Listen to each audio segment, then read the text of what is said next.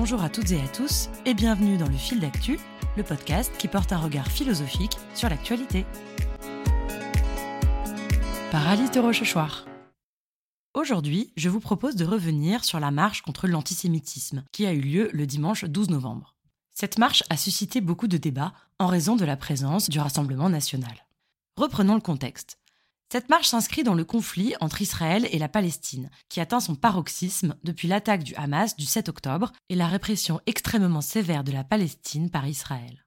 En un mois, on estime le nombre de morts à 1500 côté Israël et plus de 10 000, dont plus de 4000 enfants, côté palestinien. Ce désastre a conduit à un accroissement des tensions entre les communautés juives et musulmanes et à une augmentation des actes antisémites en France et partout dans le monde. Une marche, qui se voulait transpartisane, a donc été organisée à l'initiative des deux présidents des parlements, l'Assemblée nationale et le Sénat. Ainsi, on a vu marcher côte à côte des membres de tous les partis politiques, à l'exception de la France insoumise, qui a refusé de participer et a organisé une autre marche à Strasbourg. En effet, la France insoumise a refusé de manifester aux côtés du Rassemblement national, un parti fondé après la Seconde Guerre mondiale par des collaborateurs de Vichy et des partisans des nazis, Rappelons d'ailleurs que l'un des fondateurs du parti était un ancien SS. Jean-Marie Le Pen, président historique du parti, a d'ailleurs été condamné à de multiples reprises pour antisémitisme, et le parti compte dans ses rangs de nombreux suprémacistes blancs directement affiliés au réseau néo-nazi. Certains ont donc trouvé inacceptable de manifester aux côtés du Rassemblement national, tandis que d'autres, au contraire, ont insisté sur le caractère transpartisan de cette marche, devant aller au-delà des polémiques et des désaccords. Certains ont même dit que la présence du Rassemblement national était indispensable. Pourquoi? Parce que cela montre que l'antisémitisme est aujourd'hui tellement inacceptable que même un parti historiquement antisémite le condamne désormais très fermement.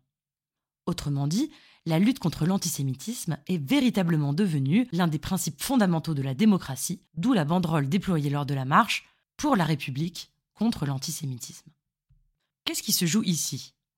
Le problème philosophique qui se pose est celui du rapport entre la morale et la politique. La morale, c'est ce qui différencie le bien et le mal, et le politique, c'est l'art de gouverner. Or, le rapport entre les deux n'a pas toujours été envisagé de la même manière. Dans le monde grec, par exemple dans la philosophie de Platon, on considère que le bien, avec un grand B, existe de manière objective, qu'il nous préexiste. La morale est définie, la politique n'a pour seul but que de l'atteindre. Les discussions portent alors sur l'efficacité des différents modèles politiques. Quelle organisation politique est la plus apte à atteindre l'idée du bien? Certains, comme Platon, considèrent que la meilleure organisation est la République. Attention, on est très loin ici de notre définition moderne. Pour Platon, l'organisation politique, la République, doit être hiérarchique, et le pouvoir doit être détenu par un petit nombre pour garantir l'équilibre entre les différentes fonctions sociales. L'idéal, ce serait même une république gouvernée par un seul homme, qui serait philosophe, législateur, roi. La République de Platon, ce n'est donc pas tellement démocratique, justement. La philosophie politique moderne, au contraire, considère qu'il n'y a pas d'idée préconçue du bien et de la morale. Dans la philosophie antique, on avait simplement des désaccords sur la manière d'atteindre le bien, mais dans la modernité, nous avons des désaccords sur ce qu'est le bien lui-même.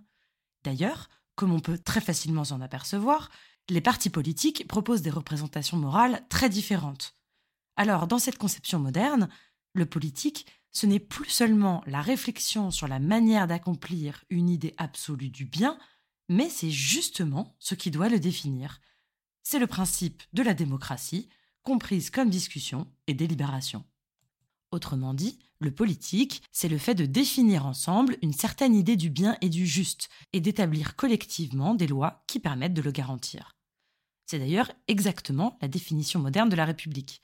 Une démocratie représentative reposant sur des principes universels destinés à sceller l'unité du peuple et des citoyens, et où le pouvoir est régi par la loi. En somme, notre organisation politique, la démocratie, repose sur un principe moral que nous avons collectivement défini, liberté, égalité, fraternité. Il n'y a donc pas d'idée universelle du bien, mais seulement des principes que nous avons définis comme justes. Ceci explique qu'il puisse y avoir des évolutions et des désaccords sur ce que l'on considère comme acceptable ou non. L'antisémitisme en est d'ailleurs un excellent exemple. Il est aujourd'hui considéré comme totalement immoral d'être antisémite, alors que c'était une position politique tout à fait acceptable il y a un siècle. D'ailleurs, le terme d'antisémitisme apparaît à la fin du XIXe siècle en Allemagne. Il est employé par des gens qui se revendiquent comme antisémites et créent même des ligues antisémites. L'antisémitisme est alors un projet politique qui atteint son paroxysme dans le régime de Hitler. Aujourd'hui, l'antisémitisme est un délit, et le rejet de l'antisémitisme est un principe fondateur de notre démocratie. C'est d'ailleurs ce qu'affirme la banderole brandie lors de la marche du 12 novembre, intitulée Pour la République contre l'antisémitisme. C'est-à-dire qu'il faut réaffirmer la lutte contre l'antisémitisme pour garantir la République. Nous avons décidé collectivement que l'antisémitisme était amoral, et nous avons politiquement garanti ce principe. Évidemment, même si l'antisémitisme est devenu un délit, il n'a pas disparu. En 2020, 7 Français juifs sur 10 disaient avoir déjà été victimes d'actes antisémites, et près d'un tiers adoptent des stratégies d'invisibilisation, comme le renoncement au port de la kippa, pour se prémunir des agressions. La bataille morale est donc loin d'être gagnée, et il faut mener un combat politique intransigeant sur cette question. Alors, que penser de la participation du Rassemblement national à cette marche? Ce parti a-t-il à ce point changé depuis sa création? Rien n'est moins sûr. Bien que Marine Le Pen n'ait jamais tenu de propos explicitement antisémites, à l'inverse de son père, l'antisémitisme n'a pas disparu des rangs du parti. D'ailleurs, des députés RN présents à cette marche sont explicitement négationnistes et antisémites.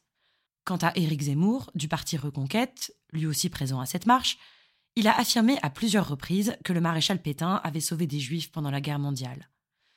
Il est donc difficile de penser que la participation du RN et de Reconquête à cette marche avait une motivation exclusivement morale, et on peut supposer qu'il s'agissait avant tout d'un geste politique, au sens de manœuvre, de stratégie.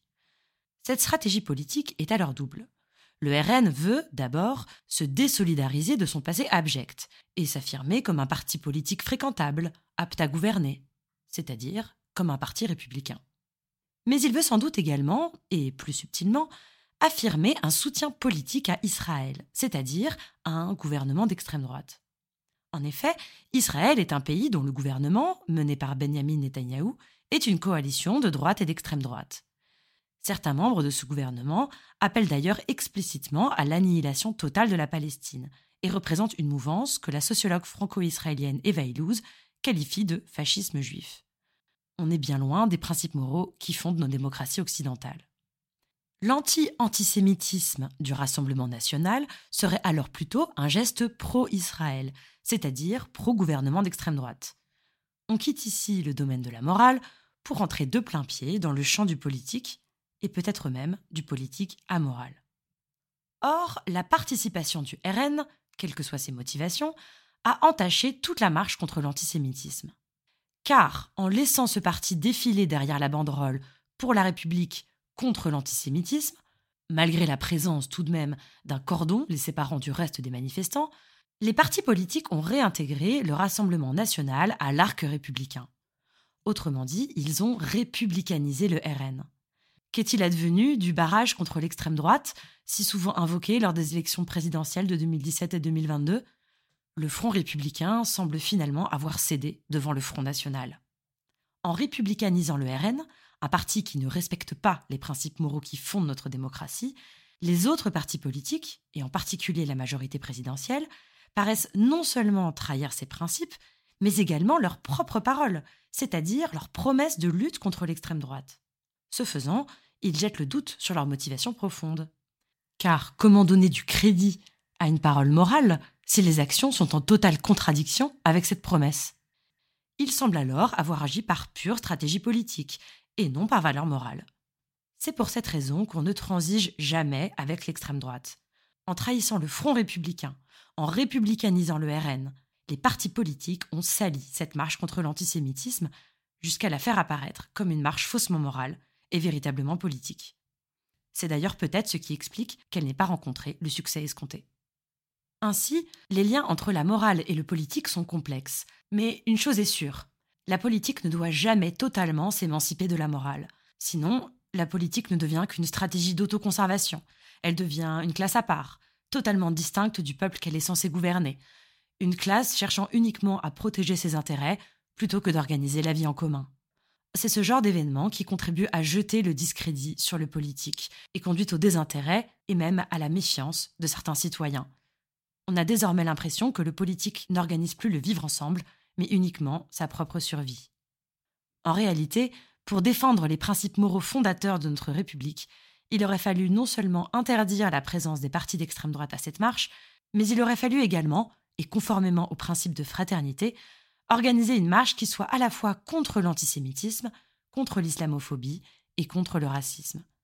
C'est d'ailleurs ce qu'on a pu voir dans la plupart des pays occidentaux, comme le Royaume-Uni, les États-Unis, l'Allemagne, l'Espagne, où des manifestations pour un cessez-le-feu ont rassemblé des centaines de milliers de manifestants, aussi bien des juifs que des musulmans. A l'inverse, en excluant les victimes palestiniennes et les victimes de l'islamophobie et du racisme de cette marche, la France a paru trahir le principe moral de fraternité. Hasard du calendrier, cette marche contre l'antisémitisme, le racisme et l'islamophobie aurait eu lieu entre la célébration de l'armistice de la Première Guerre mondiale, le 11 novembre, et la commémoration des attentats du 13 novembre 2015. Elle aurait pu être à la fois une marche pour la paix et contre les violences faites aux civils. On aurait alors vu un peu plus de morale et peut-être un peu moins de politique.